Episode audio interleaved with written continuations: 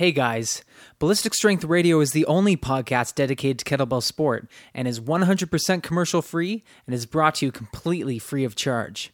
So if you appreciate the show, please show your appreciation by subscribing to the Ballistic Strength Radio podcast on iTunes, as well as leaving a positive comment and a five star rating. Guys, five star ratings not only boost the show's iTunes ranking, but they also boost its exposure, which means it boosts the exposure and popularity of kettlebell sport please pause the episode now and head on over to iTunes to leave some positive feedback. Thanks, guys.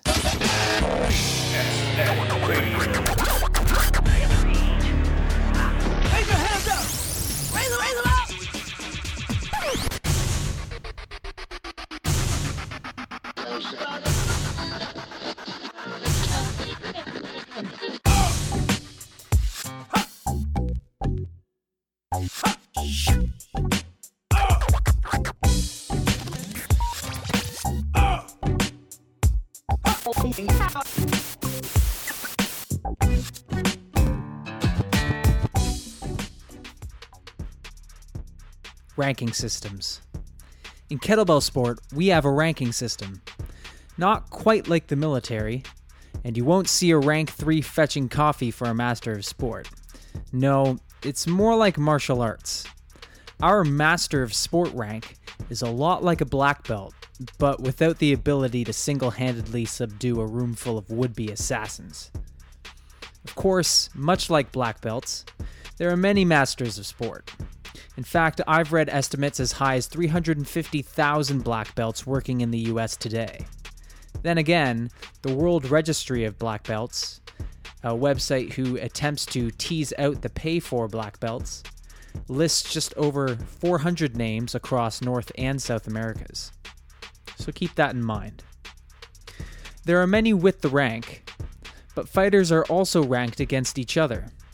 Most MMA sites host or produce their own pound for pound best fighter lists, many of which listing who they believe to be the top 10 fighters in the world. But like MacLeod would say, there can be only one. In kettlebell sport, we all have equal opportunity to achieve rank without resistance. But to be a champion, you have to dig a bit deeper and go head to head with your peers or perhaps your former idols. It's true. Achieving rank can be a very intrinsic process, a way of measuring personal progress, but at every rung of the ladder, you also have the opportunity to make your mark, to stand out amongst the other rank and filers. Sure, you can hold the rank, but can you beat everybody else in the division? You may look at that proposition as being motivated more by status than personal progress. But could chasing rank ultimately be holding you back? It might be. The following is an excerpt from episode 3 of the Ballistic Strength podcast.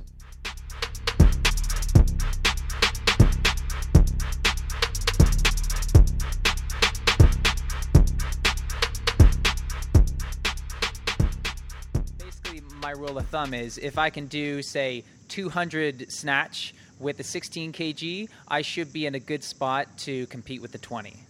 Do, do you do any of you have kind of like a rule of thumb like that that you kind of use a little guideline? No, I, I don't. I, I mean, I mean, you know, maybe not from a competition standpoint, but uh, in terms of, I, I certainly have in my own head numbers that that I want to hit. I mean, that was actually, you know, I, I've made this statement a few times, and and my biggest problem with having a bell for each rank is everybody stops using the bell as soon as they hit the rank. But uh, I mean, one of the things that like I love the idea of trying to go for, you know, in, instead of just going for rank number with the 24 to make rank one, you know, and and I can hit CMS in in in, in the old tables and some of the other groups that are out there. Um, I like to be able to do that. I mean, I want to if I can do, you know, whatever 140 jerks with the 24s, I'm going to be in a better place under the 28s, under the 32s, than if I just try to go, well, I just hit 80 jerks with the 24s. Now let's try and, you know, chip away at the 28s and do the same thing with the 32s. You know, there are things that you learn when you move faster. There are things, you know, so so having that number, you know, like you said, 200 snatches. I mean, there are things that your body goes through, and you have to move better when you're moving faster. You know, obviously, you can move fast and not be doing quality, but if you're if you're being honest with yourself and you're moving fast and you're moving with quality, then yeah, you're gonna be conf- You should be confident knowing when you pick up that next bell weight. Okay, you're you don't maybe know exactly what you're gonna hit, but you know you're gonna be able to be there. You know, you'll be there at the end. Mm-hmm. Um, so I, I certainly have benchmarks that I have for myself, benchmarks that I encourage with other people. Um, you know lifters that I work with or am just in kind of close conversation with. Um, I think it's important to have that and, and not just be rank chasers the whole time. The topic that we'll be talking about today is, and, and to quote you from a, previous uh, episode, chasing rank. And so I guess what would be the best thing to do right now is actually to ask you um, specifically what you meant by the phrase chasing rank. You can kind of look at it from a, a number of perspectives. You can look at it um, in, say, like a positive way and say, well, you know, a, a lifter who is kind of focusing on those ranks and is going after you know a particular number and then is moving on to the next one and and I mean I think it is a positive thing and I think for a lot of us, at the very least, it, it's maybe not what kept us in the sport, but it, it is what maybe got us kind of partially hooked to the sport. Because that's a big part of what it was for me when I first started. You know, the the idea of kind of getting that that rank three, that rank two, rank one, and yeah, I mean, I'll admit my first, you know, my first ranks a number of those were done, you know, by videos sent into the WKC back in the day, right? When you when you had to have a certain rank in order to compete with the bell weight up. So I think there was there's that part of it.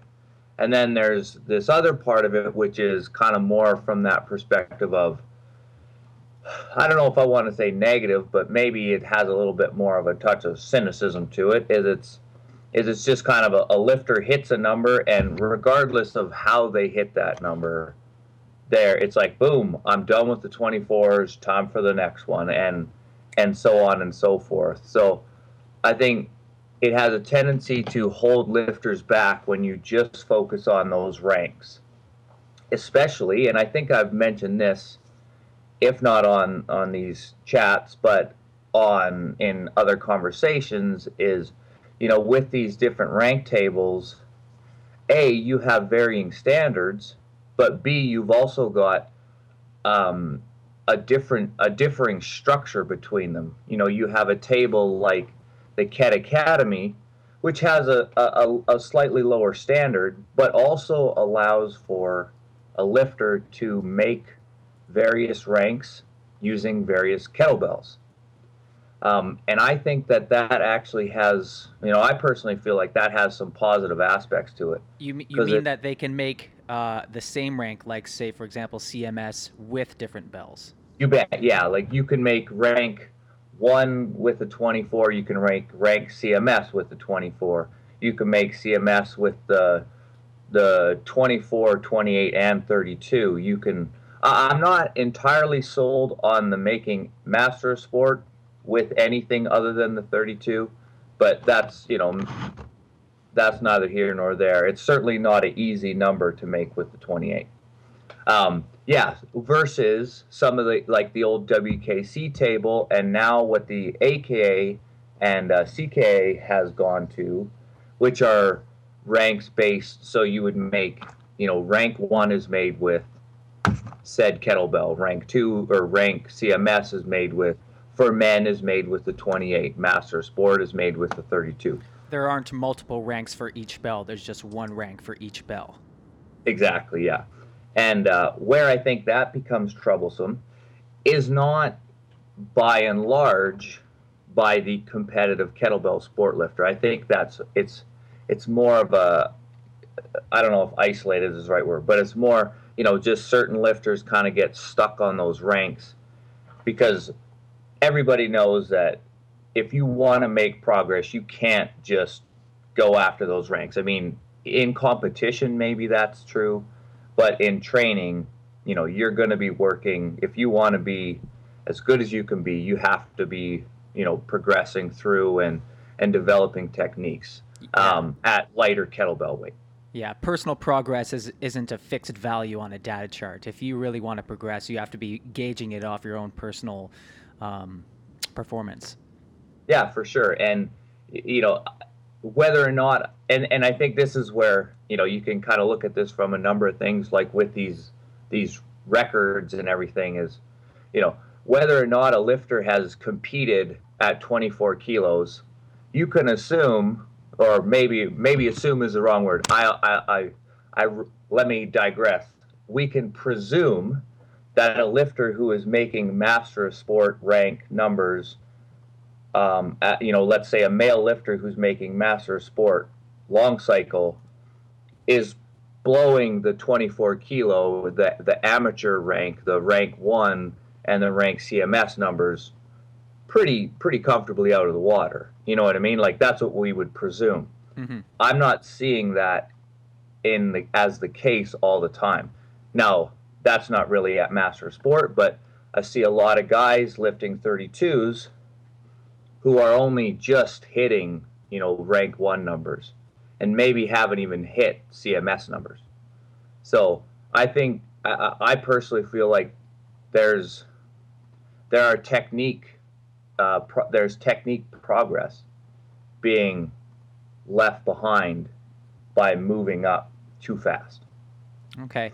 Um, maybe we should backtrack a little bit and Sure. talk a little bit about, or I should perhaps go over where the ranks kind of came from.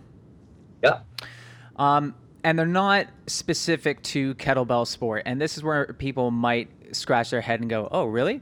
Um, so, and I'm just ripping this straight from Wikipedia. So, as the 1970s, there were there were ranks for athletes of the USSR uh, in the following descending uh, in, in the following descending order: merited Master of Sport of the USSR, or sometimes called honored Master of Sport in the USSR. Or, Yeah. for the sake of this discussion, we'll just say honored Master of Sport. We'll leave the USSR thing out of it because it's antiquated anyway. Yeah. Um, and th- and those are distinctions that we use in kettlebell sport. But uh, the the distinction uh, across the ranks here for honored master of sport is basically an international champion, one, Yeah. Who has made valuable contributions to the sport. What those may be, um, I can't really comment on. So the next one down would be master of sport. Um, international class, which I'm sure some of us have heard of, and that basically means international champion the next one down master of sport and that's that's you know the the the main kind of um I don't know the the main rung that I guess everyone e- eventually aspires to get, and that basically means national champion. Uh, then of course, candidate of master of sport is nationally ranked, and then there's the tiers below that, which are basically divided into regional, state, and city champions. Yeah. So this is based on an old Soviet system, um, and a lot of the states in the USSR at the time used a derivation of it, and they still use a derivation of it today. Uh, many of them, including the Ukraine, they have their own uh, sport system that they have. Uh, so back in like somewhere around 1985, when they had the first official uh, Girevoy Championship in the USSR, uh, that's they did introduce the Master of Sport ranking to kettlebell sport at that time. Um, so we kind of went through all, the, all well, all the different ranks as far as the generalized sports system goes. But like you mentioned, there are different rankings for the different organizations, and unlike in the USSR when it was first introduced, that's a government instituted ranking system. Whereas in North America, it's almost symbolic in nature because, I mean, let's be frank, uh, kettlebell sport isn't really a recognized sport by any sort of government system or sporting system in North America. hmm Yes. I mean, we'll just go ahead and say that. yeah. Um, and so, really, ranks are awarded by private organizations, Yeah. Right? So, yeah. I mean, you know whether you uh, uh on some level, absolutely. You Yeah. know, you can look at the AKA and the CKA and say, well, they're they're this, they're that. They're not private organizations, but I mean, Right. Yeah, for sure. Um, and so, I mean, some of the differences that do exist, the IKFF does have multiple ranks for each bell, like we kind of talked about. Yeah. Um, the RGSI, the the what does that one stand for? Russian Girevoy Sport Institute. Yeah. Their reps don't actually change across ranks. Um, Yeah, they use a weight, right? A yeah. volume. something I don't know, something like that. I think it's going to be beyond. Some things are going to be beyond the scope of this conversation. For sure, absolutely. Yeah. Um, and like we talked about, the IUKL reps don't change cross ranks, and and thus, uh, in other words, uh, the bells. Oh. There are there are a specific, um, you know, each bell has its own rank yes. until you kind of you hit international class. Most of the time, the, uh, there is at least one uh, w- women's event that is, is actually the same. The number of reps when you go from master of sport to international class, it's just the bell weight changes. yeah. But for uh, yeah, most of the time the the reps actually do change when you go to international class. And then for the IKSFA, which when I did my first competition with Gatsu uh, in Toronto back in 2012, they were using a joint system with the IKSFA, and they have multiple ranks for each bell. So depending on how many reps you get, say if I was lifting the uh, so I was lifting the 16s at the time. Um, you know, you could get rank one, rank two, or rank three with the 16s. Yes, yes. They had actually like yeah, like they had kind of a almost like a tiered system amongst their their rank table. Like you could hit like you say rank 1 with the 16, rank 1 with the 20, rank 1 with the 24 kind of thing, right? Right. Yeah. And and that was a neat kind of way to think of it, but Yeah. I mean, now again going back a little bit, uh, in terms of measuring your own personal progress, I mean, I would probably say that in the beginning when you're starting out, ranks are kind of a good way to a good. If you're not doing your own programming at the start, which I, I'm I'm gonna assume that a, a lot of amateurs don't, especially if they're independent and they don't have coaches, they're kind of Yeah. using the ranking system to gauge their own progress. Yes. But I mean, for someone like you, who's who's and I and I don't know uh, if you program at all, even, but I assume that you do. Um, I mean, I would think that you measure your own personal progress by, uh, or sorry, measure your progress not by the ranks, but you know how how your own individual progress is is coming, and you shoot for your own specific uh, internal goals. Absolutely. Yeah, like it's you know, for for myself, uh, absolutely going up it was it was ranks, it was moving, progressing through that and those numbers, you know, gave me that guideline cuz I knew, you know, okay, well, if the rank number was whatever, is 68, then the RPM is 7 reps a minute. So there we have to try to develop 7 reps a minute. And then it was okay, well, let's progress that. Now let's try for eight reps a minute, and then we're going to start introducing the bell weight higher.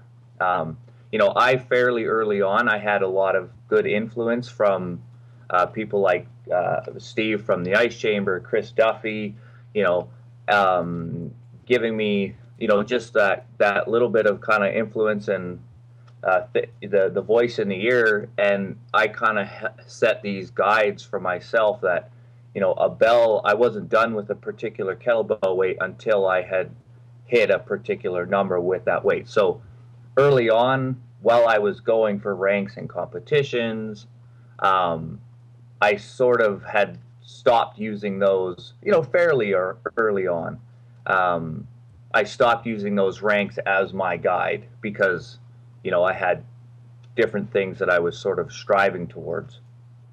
Um, because I knew that, and, and you start to learn that being able to to move at a particular pace under a particular kettlebell weight has more. There's more to learn lifting at, at a pace necessarily than lifting, you know, very slowly. You don't get away with as much. You know, there there are these little things that you can fine tune qualitatively instead of just simply that quantitative numbers, right? mm-hmm. What do you think about? Okay, so so maintaining the speed and pace is important. Mm-hmm. So then we when we look at some of these ranking tables and we see that, um, and and this is going to be kind of tricky because again, uh, systems that we use that you and I use most of the time, like uh, IUKL, where we have a fis- fixed rep system for the most Mhm. part, um, and then comparing it to something like the Ket Academy where the reps aren't fixed. Yeah. Uh, it's going to get kind of tricky here, but so if we look at something like, uh, okay, even the IKFF table, um, if you're looking at CMS uh, for snatch for women, 24, they have a CMS for 24 kilo and they have a CMS for 20 kilo. Yeah. But when you look at the change in reps, the reps drop 50% from 20 to 24. Is that Mhm. is that problematic? Yes, I think it is in though in in that kind of a context. And the reason why I say that is because there's a big difference. Now, I, I mean, I'm not totally familiar. I haven't looked at their rank table in quite a while, Mhm. but uh, you know, I think what what we start to learn is we can do a lot of things for you know, let's say uh, five to six minutes. You know, there's a lot. There are a lot of kettlebell athletes out there who, whether it be men on the 32 kilo and women on the 24 kilo, maybe a lot is is an exaggeration, but I don't think it's that big uh, of an exaggeration. There's a lot of men who can snatch the the 32 kilo for 100 reps in six minutes. I mean, there there are right. Mhm. Um, there's a, there's a good chunk of women who can snatch the the 24 kilo for you know I mean anywhere from 80 to 100 reps in you know in six minutes. And if you look at just that simple number and you go like, well, under a lot of rank tables, or probably I would guess to say most rank tables, depending on weight class, that's going to be your CMS number, right? Versus that lifter trying to hit that same number with the 20 kilo. Now that lifter has to do 10 minutes. And I think we all know the difference between, you know, five or six minutes and 10 minutes. Yeah. Like I know the difference. I, I you want to ask me if I want to do 20 reps a minute for six minutes on the 32, or 14 reps a minute for 10 minutes. You know, most often than not, I'm gonna take the six minute set. I'll be honest with you. Just You just know, try and even though- blast through it and, and get it done and over and with, I mean, right? because you know, it you don't you just don't you don't get into the where it really hurts, Yeah. for lack of a better term. Well, you can So- also put yourself on autopilot basically and just go for it. Yeah. I mean, you can, you know, when you only have to be desperate for maybe the last 30 seconds of a three minute set, well, that's not really, that doesn't really challenge you, right? hmm So I, I firmly agree that. Now, that being said, the other side of that, um, so I, it's just that I don't think it requires the same level of technique mastery to do something fast for a short period. There are certainly benefits, and and it's not to say that any lifter who's got CMS with the 24 in that compressed time because they were able to isn't um, legitimately there. It's just to say that you could, it, it's not. I don't think it challenges you as much. That same token says I don't think that there's the same comparison. Somebody who's got to hit a big number to make master of sport, right? So you look at master of sport with the 24 versus the 20. I don't think those two things are the same either, in my personal opinion. hmm Take that for what it's worth. Well, yeah, I mean, and, and there's at least from my point of view, um, especially if you're not super focused on your technique, you can get away for so long up to a certain point where you just Yeah. get to a weight where if you don't have the technique, you you just can't make it happen For sure. right? You, you know, so, so, and depending on, on how big guys are, I mean, if you're in a 105 plus weight class, you could get away doing 20s, even 24s, kind of sloppily. If Yeah. you're in a 105 plus, but you know, once you pick up those 32s, that's a Oh, bit of a different ball game. And I think that you bring up a really good point. Um, and I've never really thought about this before, but um, it, with the consistent uh, rep scheme that we have with like the IUKL, it really does necessitate doing a full 10 minutes. Because, you know, if you work up to a point where you're either doing rank or you're working above rank, you're probably working closer to 10 minutes, right? Anywhere between 8 to 10 minutes. So Yeah. if rank for me for snatch um, at my weight class, which is um, generally 78 most of the time, it's like 130, but but I'll often work 150 plus in my, in my snatch reps. Yeah. So, and that's taking me. Um, I, I'm I'm never gonna usually gonna be able to do that in less than eight minutes. I'm in competition. I'm always you know I'm always getting those numbers above eight minutes. So when you're getting close to the eight to ten minute mark, where it's just it starts to get really grueling. Um, I mean, if you are moving up in bell weight to keep those reps the same, yeah, you do have to probably be maintaining an eight to ten rep you know zone you can't just so it, do you think that that makes you a better lifter overall then Yes. Yeah, I mean, I think, I think it's just a. It just comes back to that. If you know, I I mean, I personally, again, I, I bring it a lot back to myself. Um, you know, I have, I've made master sport, but to say that me personally, say 32 kilo snatch, I haven't even come close to mastering that that weight yet. You know, because in order for me to last 10 minutes with it, I pretty much have to just grind my tempo right down.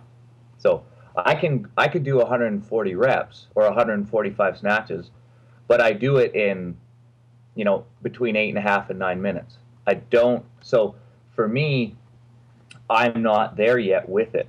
Um, and and it's the same thing with the with some of the women, right? There's a there's a, number of women who are making great progress with the 24, and and it's the difference in competition between when you can step on the platform and know that you are there for that particular. Hey, I'm golden.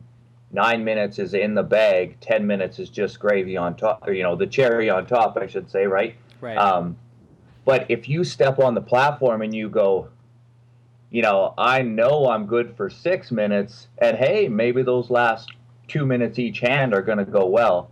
You're, you know, you're kind of in, you know, you're you're up in the air, right? A bad day, and all of a sudden, what was a 120 rep goal number is now a, an 85 rep set down because, you know, whatever it was, the bell didn't feel right. You had this little panic. You blah, whatever, Uh, anything that can come up in a set. So I, I think with those numbers, yeah, like there's a there is that development of consistency and that forcing you to develop a, an actual um, the technique needed to be able to last for that that set repeti- that set amount of time because you know that it's like I say, if you step onto the platform knowing that 10 minutes is in the bag, the reps will be there. Mhm. If you step onto the platform knowing that, well, I've done the reps before, then it's up in the air because all it takes is one bad thing, you know, and and you're going to set down because you probably already set down early anyways, right? yeah so if we just all shoot for rank we're gonna have a lot of uh, mediocre competitions is what you're saying I think that we'll start. I mean, I do think that yeah, we start to see a lot of, you know, just a, a a kind of a, a plateau in in development. right Um, so it's that it's that desire to want to move up to the next one, move up to the next one, instead of really just instead of getting really good, you know, being just a really good lifter. Yeah. And then the progress will will be there. and Um, and like you said I, I mean so your snatch right now are, do you normally sit at about what 120 Um, no, I, I mean I'm I'm generally, you know, on, a on a head into it, but even on, on a bad day, I should be 130. Okay. If I put it down before that, that's me pulling the chute. Let's be entirely serious. So now, is rank for you what 134? Um, I honestly am not sure what the snatch only rank is. I kind of just base off of the biathlon. So if you know, I always think if I do 80 jerks, then I have to do 130 snatch Ah. I believe yeah 145. So I think of that's my that's my number. Anything under uh, a 65 each hand, in my purview for myself, is is not a uh, a positive snatch set. with a 32. Yes. Um, I do have the table up right now. You're in the 85 class, aren't you? Yeah. Yeah. So rank is 132 to get MS with the 32. Um, Yeah. So if you're sitting around, so you normally you essentially sit around rank in terms of your ability to snatch the 32. Now coming coming back to this whole idea of is rank a worthy goal to kind of shoot for and if we see that in some tables the next rank is essentially half the reps of the rank previous or the bell previous i mean i look at your i remember your set from or your sets from uh, seattle uh, and, and you lifted the 24s that day and you did over 200 reps with the 24 correct Yeah. yeah.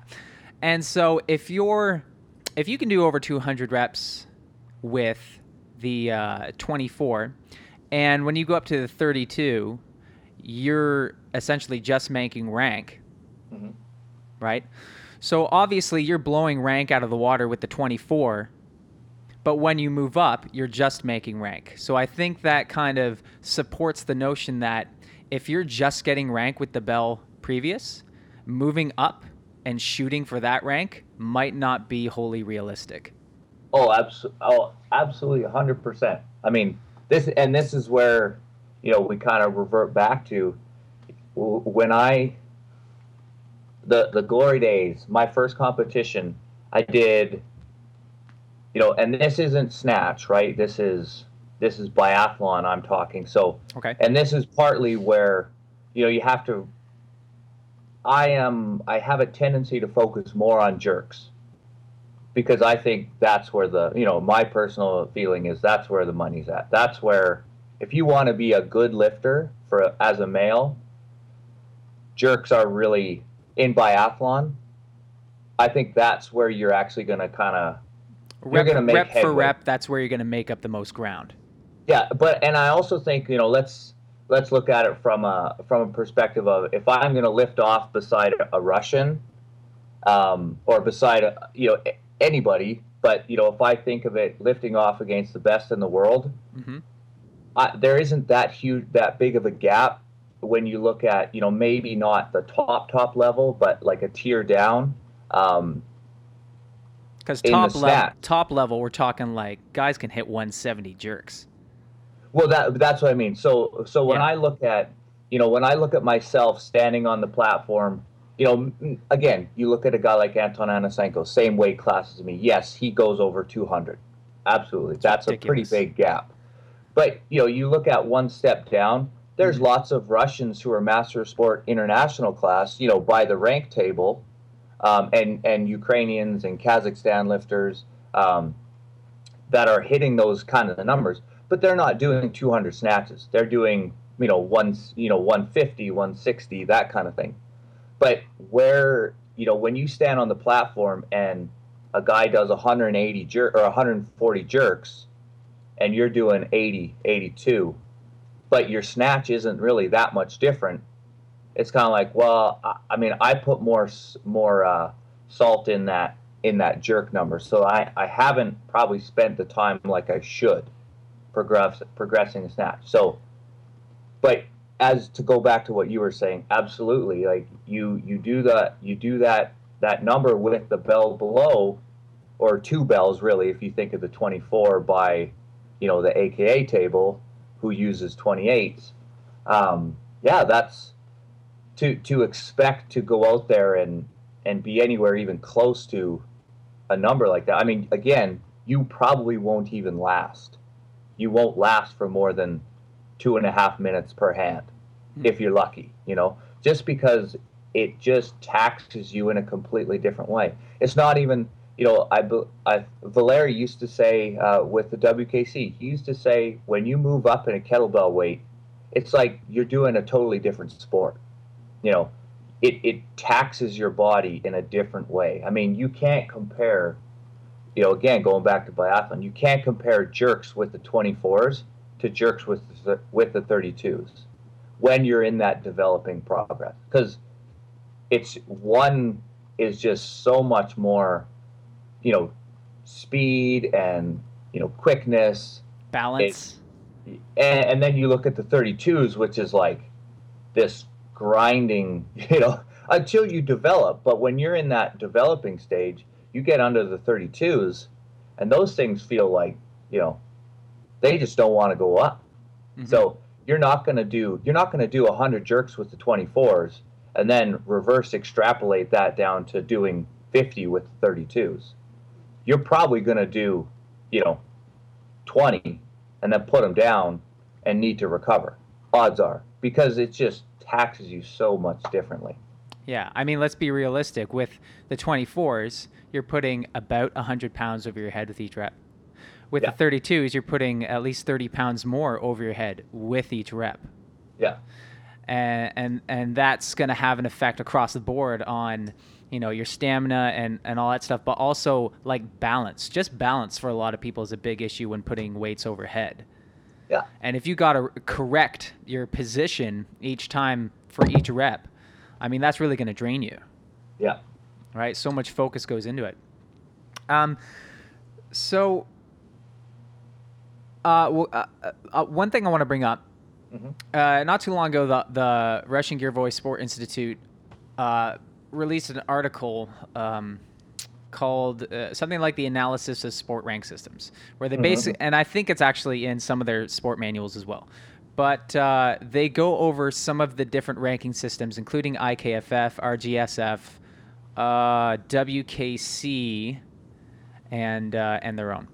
Um, and so one of the things that they, well, essentially what they did is they put everything on a graph with essentially volume uh, uh, slash intensity on the uh, y-axis and then the ranks on the x-axis, and looked at kind of the progression and the relativity in terms of the volume and intensity from rank to rank. Mm-hmm. So when we look at it, some of the systems have a bit of a, they have some dips, they have some peaks and valleys. They some jump around a little bit. Um, universally, for the most part, from CMS on, they all increase exponentially, except mm-hmm. for the WKC. And the WKC is kind of the, the, the, the black sheep in that its progression is strictly linear mm-hmm. and it mm-hmm. goes up at like a one to one ratio. And so, one of the things that I notice is when we look at the traditional strength model, and this is an important distinction, when we look at the traditional strength model um, in terms of um, progression of an athlete, and their ability to produce force and et cetera, et cetera. It, your progress when you begin working out, generally speaking, your progress uh, is dramatic at the start, and then it eventually levels off as you hit your elite levels. Yeah. When we look at the ranking tables, especially when we look at CMS on, and there's an exponential increase in ability, it's compl- it, it couldn't be more opposite than the traditional model for how an athlete athlete progresses. And I want to ask you, and Mike Sherman brought this up. Now, when we look at like guys like Denisov and Anasenko, um, sure they're strong. We get that they're lifting 32s. In the case of Denisov, though he's a big guy, um, he's done 10 minute sets with the 40s. Yeah. Yeah, it's ridiculous. But the thing is, yeah, their strength is good, but their cardio is through the roof. Yeah. So when we compare these these uh, models of performance, the strength versus the Girevoy, um, the ranking tables, and I don't think I'm really um, breaking new ground here, but is that difference that that that that that complete opposing uh, look at the graph is that cardio? Well, I think that's a, I mean that that Absolutely. I, I mean, I would say cardio if we were going to be maybe a little bit more um, if we were going to play the semantics game, I would call it work capacity. Okay. You know, and, and that's what I say. Like, I think cardio is a person's ability to hop on a bike or go for a run. And uh, I don't look at, I, I look at it, like I say, from a work capacity standpoint. So let's say, you know, if we look at the things that eh, because you know it's neat. Denisov was sort of a neat little experiment there for a while, where he was posting all his like rowing times, and he was doing marathons and all these things. Well, nobody goes, well, geez, Denisov did a marathon, and wow, he ran it in. Well, he didn't run his marathon in two and a half hours, so nobody's going, well, geez, you know, the guy's got world class level running capacity. Okay, well, we can kind of look at that and go, well, yeah, but he's also 230 pounds and and and it just like any other sport running can be a specialized sport and if you haven't done it exclusively you're not going to be the best at it. No for sure. Um, and, but then you know you can look at like his rowing times and i wouldn't i wouldn't look at his his 500 meter rowing time.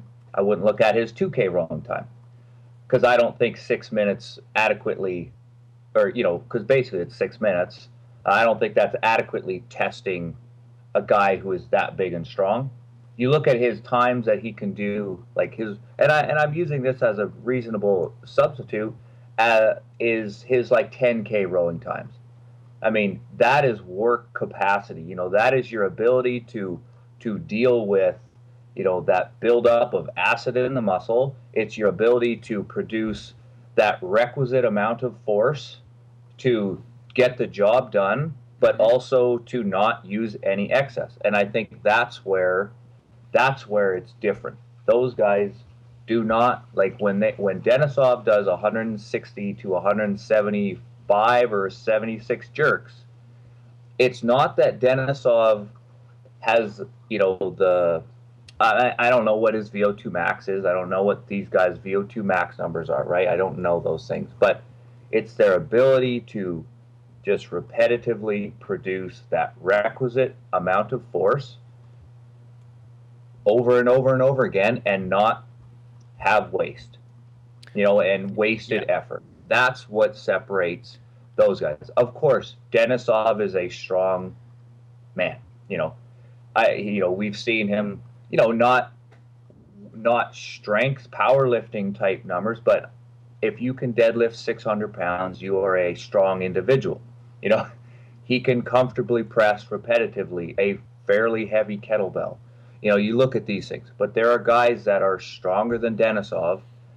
I guarantee it that and have you know a reasonable kettlebell technique, but cannot even approach you know half of his numbers. You know what I mean? Mm-hmm. When you when you look at it from kettlebell, so it, it's that ability to kind of a withstand that level of discomfort but it's also just that ability to produce that amount of force that is required that many times over and over and over again which and that's where i th- that's why i think of it as like work capacity of course huge amounts of technique and progress and all that stuff but it comes back to that all feeds into your, into your yeah. Well all the technique and experience feeds into your work economy.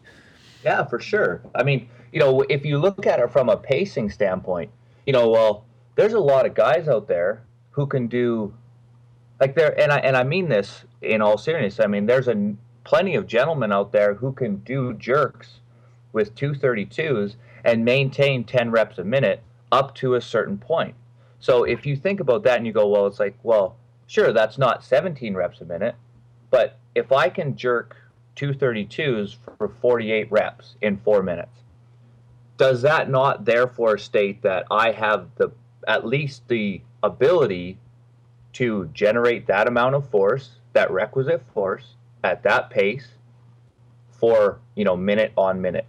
But what stops me from doing it beyond minute four?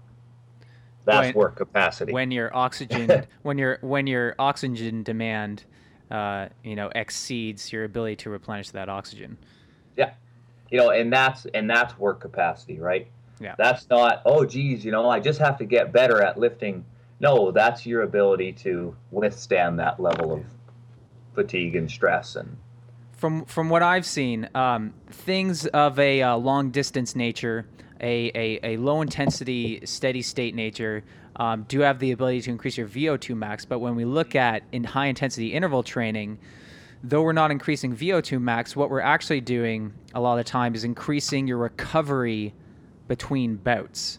Or sorry, mm-hmm. not well, increasing your recovery ability. So decreasing the time it takes you to jump back in. So I and I think rowing is a good example of this because rowing is very similar to kettlebell sport in that you have I mean traditionally, yeah, we do it for long periods of time, but each stroke is an you know yeah more or less an intense full body um, you know spurt of energy that has to be repeated over and over. And more importantly, in a competition format, if you want to stay ahead of the pack, you have to maintain a certain level of intensity. It's not just about working for X period of time. Yeah. So being able to squeeze that that intensity into um, into those you know a certain time frame and being able to maintain that pace is paramount when it comes to uh, kettlebell sport. It's not just about doing it for you know X period of time. And when we look at building work capacity, we want to build up you know stroke after stroke. We want to be able to uh, recover stroke after stroke after stroke in order to maintain that pace in order to yeah. stay ahead of the pack. Mm-hmm. Yes. Yeah, that's that's that's it, right? You you look at it from that perspective, and I and I do think now everybody has their personal development uh, opinions um, as to what works best for them. You know, whether it be cycling, whether it be rowing, running. Um, but yeah, from that perspective, you can you can definitely kind of see those those kind of analogs between the two because it's that you know it's that that force production phase of the pull and then it's that recovery phase of the uh, you know the return to that the I can't remember what they call it the catch right? So it's that the push and the pull back and then it's that return forward and that's like your recovery. But it's not whereas say like running it's that continuous repetitive you know development of a you know moderate level of force. Yeah. Um, well and I don't know if this applies to rowing at all, really, because if we think of it I mean, if I think of it just in terms of sitting on a rower, there's no momentum. There's yeah. no inertia. You have to yeah. repeat each stroke. When you're running, at least from my point of view, um, there's a bit of inertia. Yeah, especially if you're a good runner. you know. I, I agree. Yeah, uh, you want you're trying to stay light on your feet. You know, a little mm. a little bit of forward lean, right? Yeah. Let you know each. You know, you're just you're yeah, it, like you say, it's inertia is something that you want when running, and and that's going to help you out. So it's not quite the same as definitely not the same as kettlebell sport where there's there's definitely no inertia. Yeah. That's going to keep you it's going anyway. Downward inertia, just pushing you into the ground. Yeah. okay, let's uh let's shift our focus a little bit. Um back uh, well a year ago now, uh, the Ice Chamber um, put out an article called "Ranks, Belts, and Kettlebell Sport." Yep. It was a fairly short article, uh, but it, it, it it addressed the topic pretty um, you know fairly thoroughly from a uh, I don't want to say a philosophical point of view, but an intrinsic point of view, we'll say. And the one thing that I want to talk about from that article article is uh, where you mentioned that there were where Steve mentioned that there were three things to consider about this whole ranking thing. And the first is discern how the ranking system of the Kettlebell Sport Institution measures up against the most rigorous ranking systems in the world. And we talked about that a bit. Um, and he says at the current time, this would be the Russian Federation and the IUKL that have the, the, the most, I guess, um, uh, strict wouldn't be the right word, but, uh, you know, pres- I don't know, prestigious ranking system. Yeah. yeah. Second point win. A rank is an expression of institutional promotion. Mm-hmm Winning is an expression of competitive prowess. Sport is about coming out on top uh, among a select group of your peers. This is a quantitative approach for measuring progress. How well do you stack up against the best in your weight class, the best in the country, the best in the world? Okay. I'll let you stew on that one a little bit. Uh, mm. The third point self development. The best, best athletes are self reflective about their goals, learn from them. Your experiential process is just as important as the end result. In addition to your chosen rank system, set internal standards to hold yourself accountable and use them to determine your own progress. Okay. Yep. So, is it difficult or impossible to measure progress when chasing rank? And how can you really tell if your technique is improving versus you just getting stronger if you're just following that ranking system? Yeah. And I, I think, again, it, it comes back to we I uh, my favorite little my little quip is I think of when we just focus from that end. And like you said how can you really tell if you're getting stronger if you're getting or if you're getting better? You know we can at a certain level it's like I, I think of it like juicing an orange you know you just get more and more juice but eventually it's going to start in it's going to be pulp you know you're not getting actual good quality juice or you're not getting good quality reps. And we can juice the heck out of that orange and we think we're getting more out of it, but at a certain point, we're just learning to get that one more rep. We're learning to whatever it is. We're learning to get the bells overhead that that little bit more in those last 2 minutes when everything has gone to, you know, gone to crap and our technique is falling apart. Um, so I, I do think, though, if you are a a discerning individual who looks at things from a very um, analytical point of view and doesn't just simply get caught up in the numbers, there's absolutely the ability to have that, you know, to to have both of those, you know, that qualitative and quantitative progress happening at the same time, and not just getting stuck on the numbers, but also you know, not just sitting there, well, oh, well, geez, you know, it just doesn't feel perfect. So I'm just going to stick with the 12 kilos for now. And we do see, uh, you know, we see a, a lot of that. Maybe not, say, for men, not with the 12s, but you know, we see that a lot in uh, some of these, some of the upcoming stuff is people are just, you know, they're not challenging themselves at that same because, well, it's it is kind of fun to go 10 reps a minute in long cycle. But, you know, it's also. As opposed to. It's fun to challenge yourself, too. It's fun to go seven reps a minute with the 16s over 11 reps a minute with the 12s. Or, you know, from a male perspective, you know, there's a difference between going out there and, you know, guys doing over 100 long cycle with 16 and uh, who you know, are doing 30 and 40 with the 24. Mm-hmm. You know, that the 16s are allowing you to get away with things that the 24 will never allow you to get away with. And same thing goes, you know, up, right? You know, the 32s won't allow you to get away with things. The the 24 for the well, the 20s when you look at double bell work, but you know, those heavier kettlebells just don't let you get away with stuff. So mm-hmm. that's where we kind of have to find that balance from my um, experience, I find myself right now. I mean, at IOKA Worlds, I did compete with the 24 in biathlon. Um, mm-hmm. I, I closed in on 160 snatch, and I did about 50 jerk.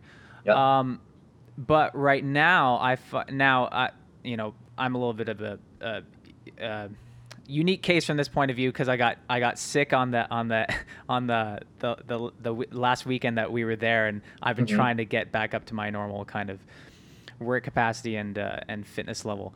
But um, but for me right now, I you know we're uh, we're doing these in-house meets down in Victoria, and uh, and I'm trying to figure out you know what because I always just generally do 24. I mean that's that's what I lift. You know I I guess you could say that you know you identify some lifters with the with with the weights that they lift. You wouldn't imagine Anton Denisenko being a 24 kg lifter. You you mm-hmm. these days you just always see him lift 32. So, you know, I I I can hit relatively respectable numbers with the 24s, but um, right now I find myself wanting more to to work more with the 20 kgs actually and do a lot more work with the 20 kg long cycle because mm-hmm. I feel especially with the 20 with the 20 kgs on my long cycle um, I don't have the same problems overhead as I do with the 24s.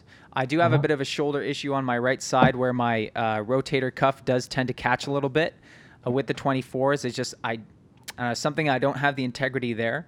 But with the 20s, I can do it. But it's not as um, oxidative as the 16s, where I could do over 10 minutes long cycle. Yeah. And so it's a nice place where it's it's challenging, but it feels good. Mm-hmm. Right. And yeah. that's how I want all my sets to be. And do yeah. you think that's a good place to kind of stop and focus on before actually going up to the next weight, or do you think it's okay to go back and forth maybe? Yes. um, you know, I, again, it comes back to where are you at in the development progress, where are you at in competition prep, and all those things. You know, if we get more specific, of course, but um, absolutely, uh, I I spend lots of time working around. Like I use I I generally compete with 32s on occasion, like you mentioned in Seattle, I did the 24s, but for the most part, those are kind of just one-offs that I'll do here and there. But mm-hmm. but I spend plenty of time working. I, I don't have the, the in-between weights, but I have the 24, 28, 32. And I spend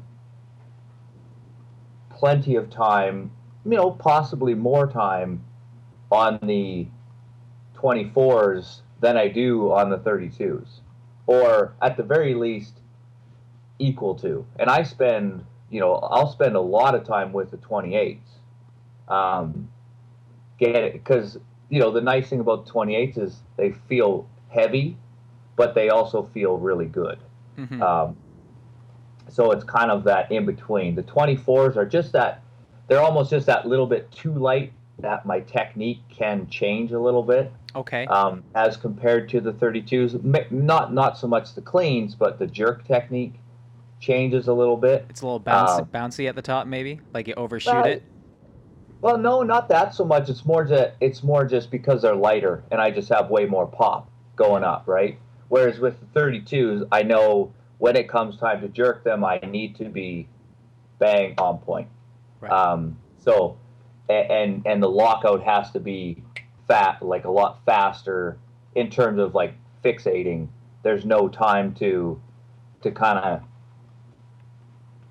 you just can't muck around with them because if you do, you're not. I'm not going to be able to lock them out. I don't have great overhead flexibility, mobility, so if I don't lock out proper, then the bells are crashing down. That comes back to the point of being able to get away with the lighter bells. Yeah, I can hold them overhead with the 24. I can't hold them overhead with 32, like just simply muscling it out. Mm-hmm. So, I mean, I absolutely think, and, and, again, like I said, I have, I have goals with the 28s that I have not achieved, and I have every intention of achieving them. You know, and I have a goal that I have that I want to achieve with, uh, get with the 24. I don't care if I do it in competition because I just, there, you know, unless you're doing a thousand competitions a year it's hard to really be like, oh well, there's just that want to do, you know. So you do your main kettlebell weight in comp. That's what I do, and then the other ones I do for training. So, but I have goals that I have that I want to hit with the 28, that I want to hit with the 24. Um, so absolutely, a, a, person should be, you know, it, spending time and and challenging themselves in different ways because, like you said, the 16s you can it's you know the 16s at a certain point once you get to there it's kind of like just going out for an easy jog you yeah. know yeah. whereas the 20s it's like nope this is now this is work it's challenging me i know that it's it's taxing my it's taxing my grip more it's forcing me to stay on point overhead um, but it's not the 24s which you know or like I say for me the 32s, they're the 32s might just blow me up on a day. Whereas with the 24s, even on a bad day, as long as I'm not just gonna totally drop the ball, there's no reason why I shouldn't be able to just rep it out, rep it out, rep it out. You know, um, and then the 24 or sorry, the 20s would be that kind of like I just want to go out and have a nice little jog, and just have some fun. Right. Fit in a little like light endurance set or something. Yeah. Right. An off day basically. Yeah. Okay, there's a f- there's a couple more things I'd like to go over if, Now I if you're don't down. I don't know if we really addressed Steve's thing. uh, so that we it was the uh, the ranks, right? And I and I you know I think like you had mentioned, and, and I personally feel like you know the coolest thing was when at the Ice Chamber 2014 when Anton Anasenko was there, and uh, I remember because Paul White and I were lifting 32s. Um, and after that, you know, Anton came over and he said, he's like, that's master sport in Russia. You know, and that was, that was a really cool thing, right? Because you're not going like, hey, that's master sport under a certain particular table. As It's like, Steve no, no. as Steve might say, the Mick Dojo. Yeah, you know, no, that's master sport. Boom, right? Um, and and just to add a little caveat, I don't I don't think that there's anything wrong with having these kind of various ranking organizations, but you know, some of the different ones, like I use for an example, the the All Ireland Kettlebell Lifting Federation, they have their own specific table. Um, Hmm. I've never. Uh, that's interesting. I've never actually even heard or, or seen that.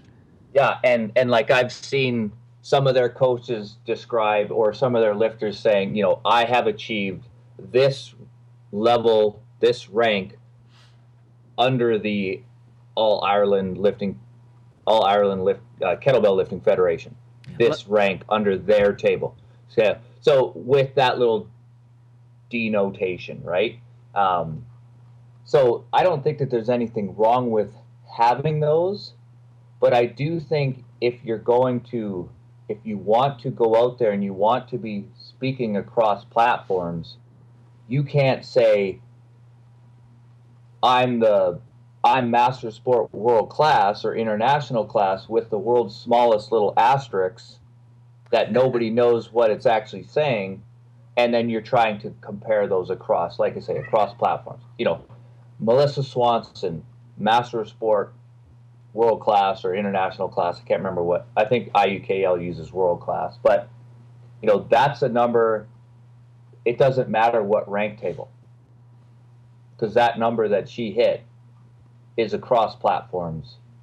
That rank, you know what I mean? Right. Um, whereas it's not. Whereas some of them kind of have those. Well, it's master sport, but you know it's under this table versus that table. So I think Or it's Master of Sport this bell versus Master of Sport that bell. Yeah, which again has its own little things. Okay. Um, and then there was you. There, what was the other? There was talking about was it competition? Um, Winning, right? Winning. Winning. Uh, Yeah. You know, competitive prowess versus an institutional promotion. Yeah.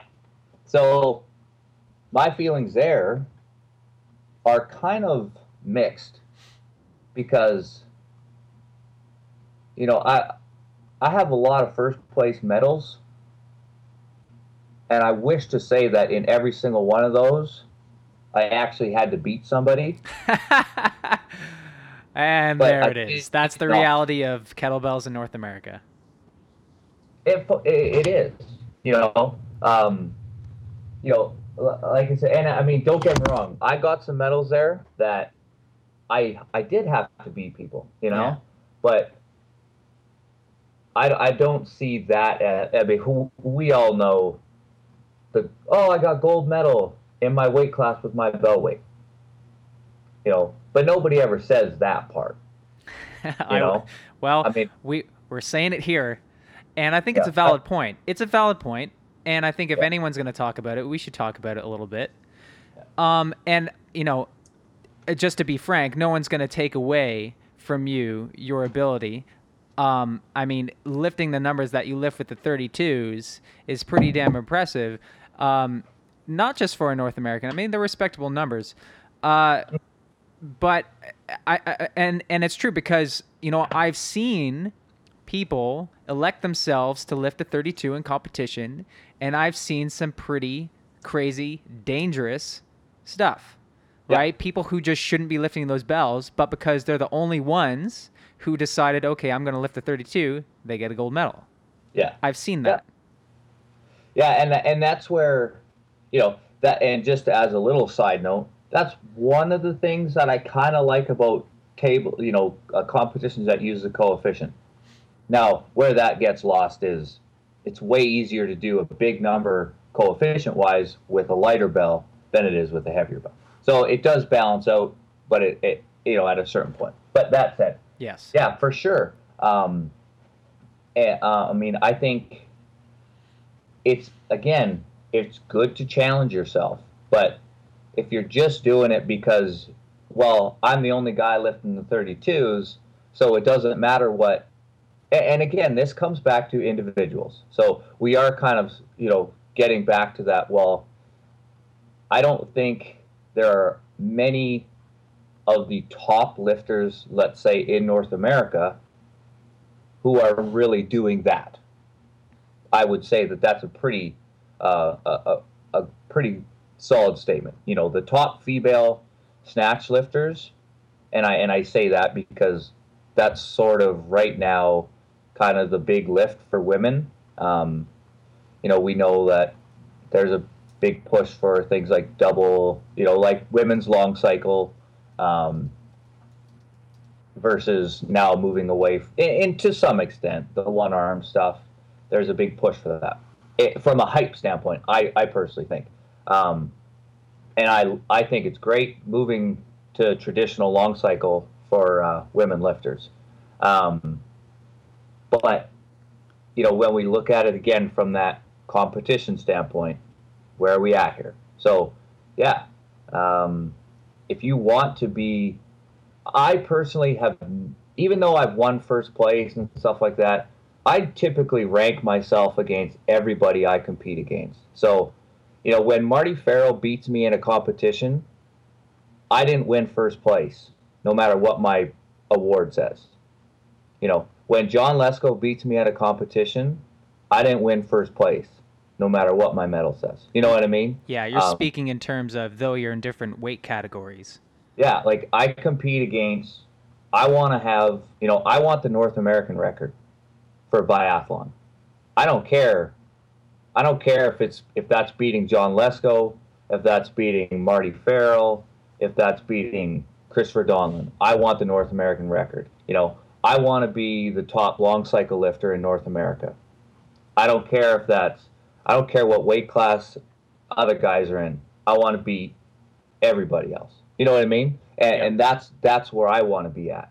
Um, I don't I don't look at just what does my trophy say, what does my medal say, because unless I'm going to spend and I and I do, you know, but you know, unless we're going to denote, you know, on those medals only lifter in category, you know, then you know you have to find that you have to find something beyond just simply first place.